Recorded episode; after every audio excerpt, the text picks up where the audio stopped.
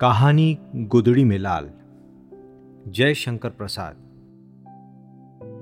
दीर्घ निश्वासों का क्रीड़ा स्थल गर्म गर्म आंसुओं का फूटा हुआ पात्र कराल काल की सारंगी, एक बुढ़िया का जीर्ण कंकाल, जिसमें अभिमान के लय में करुणा की रागनी बजा करती है। अभागिनी बुढ़िया, एक भले घर की बहु बेटी थी। उसे देखकर दयालु वयोवृद्ध, हे भगवान, कह के चुप हो जाते थे। दुष्ट कहते थे कि अमीरी में बड़ा सुख लूटा है। नव युवक देशभक्त कहते थे, देश दरिद्र है, खोखला है। अभागे देश में जन्म ग्रहण करने का फल भोगती है। आगामी भविष्य की उज्जवलता में विश्वास रखकर हृदय के रक्त पर संतोष करें। जिस देश का भगवान ही नहीं, उसे विपत्ति क्या? सुख क्या?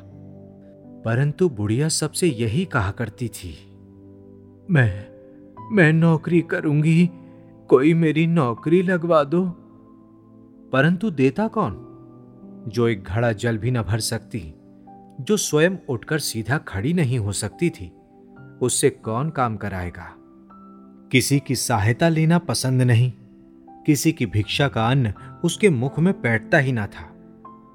लाचार होकर बाबू रामनाथ ने उसे अपनी दुकान में रख लिया। बुढ़िया की एक बेटी थी, वो दो पैसे कमाती थी, अपना पेट पालती थी, परंतु बुढ़िया का विश्वास था कि कन्या का धन खाने से उस जन्म में बिल्ली, गिरगट और पता नहीं क्या क्या होता है। अपना अपना विश्वास ही है, परंतु धार्मिक विश्वास हो या नहीं, बुढ़िया को अपने आत्माभिमान का पूर्ण विश्वास था। वो अटल रही। सर्दी के दिनों में अपने ठिठुरे हुए हाथ से वह अपने लिए पानी भर के रखती। अपनी बेटी से संभवतः उतना ही काम कराती, जितना अमीरी के दिनों में कभी कभी उसे अपने घर बुलाने पर कराती। बाबू रामनाथ उसे मासिक वृत्ति देते थे। और भी तीन चार पैसे उसे चबेनी के, जैसे और नौकरों को मिलते थे, मिला करते थे। कई बरस बुढ़िया के बड़ी प्रसन्नता से कटे। उसे ना तो दुख था और ना सुख। दुकान में झाड़ू लगाकर उसकी बिखरी हुई चीज़ों को बटोरे रहना और बैठे बैठे थोड़ा घना जो काम हो, वो करना, बुढ़िया का दैनिक कार्य था। उससे कोई नहीं पूछता था कि तुमने कितना काम किया। दुकान के और कोई नौकर यदि दुष्टतावश उसे छेड़ते भी थे तो रामनाथ उन्हें डांट देता था। बसंत वर्षा, शरद शिशिर की संध्या में जब विश्व की वेदना, जगत की थकावट, धूसर चादर में मुँह लपेटकर क्षितिज के नीरव प्रांत में सोने जाती थी, बुढ़िया अपनी कोठरी में लेट रहती।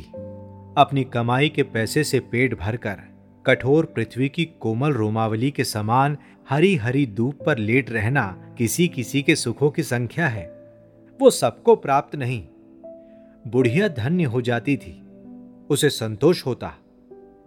एक दिन उस दुर्बल, दीन बुढ़िया को बनिए की दुकान में लाल मिर्चे फटकना पड़ा। बुढ़िया ने किसी किसी कष्ट से उसे संवारा, परंतु उसकी तीव्रता वो सहन ना कर सकी। उसे मूर्छा आ गई। रामनाथ ने देखा और देखा अपने कठोर तांबे के पैसे की ओर। उसके हृदय ने धिक्कारा, परंतु अंतरात्मा ने ललकारा। उस बनिया रामनाथ को साहस हो गया। उसने सोचा क्या इस बुढ़िया को पेंशन नहीं दे सकता? क्या उनके पास इतना अभाव है? अवश्य दे सकता है। उसने मन में निश्चय किया। तुम बहुत थक गई हो। अब तुमसे काम नहीं हो सकता। बुढ़िया के देवता कूच कर गए। उसने कहा, नहीं नहीं, अभी तो मैं अच्छी तरह काम कर लेती हूँ। नहीं, अब तुम काम करना बंद कर दो। मैं तुमको घर बैठे दिया करूँगा। नहीं बेटा, अभी तुम्हारा काम मैं अच्छा भला किया करूँगी। बुढ़िया के गले में कांटे पड़ गए थे। किसी सुख की इच्छा से नहीं, पेंशन के लोभ से भी नहीं। उसके मन में धक्का लगा। वो सोचने लगी, मैं बिना किसी काम के किए इसका पैसा कैसे लूँगी? क्या ये भीख नहीं? आत्म अभिमान झंझना उठा। हृदय तंत्री के तार कड़े होकर चढ़ गए। रामनाथ ने मधुरता से कहा, तुम घबराओ मत, तुमको कोई कष्ट ना होगा। बुढ़िया चली गई, उसकी आँखों में आँसू ना थे। आज वो सूखे काट सी हो गई, घर जाकर बैठी, कोठरी में अपना सामान एक और सुधारने लगी। बेटी ने कहा, माँ, ये क्या करती हो? चलने की तैयारी करो रामनाथ अपने मन में अपनी प्रशंसा कर रहा था, अपने को धन्य समझता था। उसने समझ लिया कि हमने आज एक अच्छा काम करने का संकल्प किया है।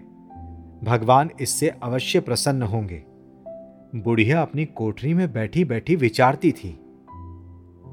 जीवन भर के संचित इस अभिमान धन को एक मुट्ठी में अन्न की भिक्षा पर बेच देना होगा। असह भगवान, क्या मेरा इतना सुख भी नहीं देख सकते? उन्हें सुनना होगा। वो प्रार्थना करने लगी।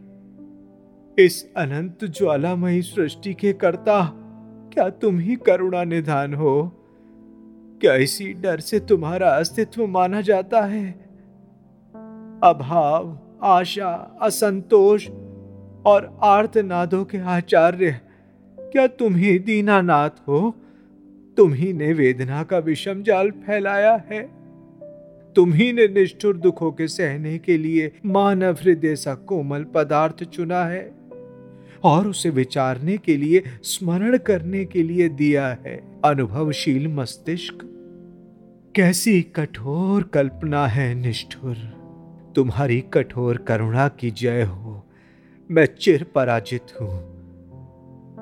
सहसा बुढ़िया के क्षीण मुख पर कांति आ गई। उसने देखा एक स्वर्गीय ज्योति उसे बुला रही है। वो हँसी, फिर शिथिल होकर लेटी रही। रामनाथ ने दूसरे ही दिन सुना कि बुढ़िया चली गई। वेदना कलेशहीन अक्षय लोक में उसे स्थान मिल गया। उस महीने की पेंशन से उसका दाह कर्म करा दिया गया।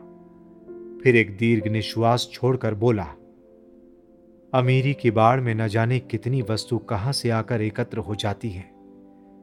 बहुतों के पास उस बाढ़ के घट जाने पर केवल कुर्सी कोच और टूट गहने रह जाते हैं।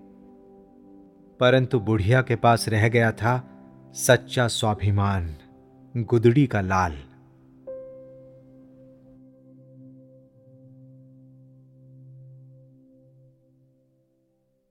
ऐसी ही इंटरेस्टिंग किताबें कुछ बेहतरीन आवाजों में।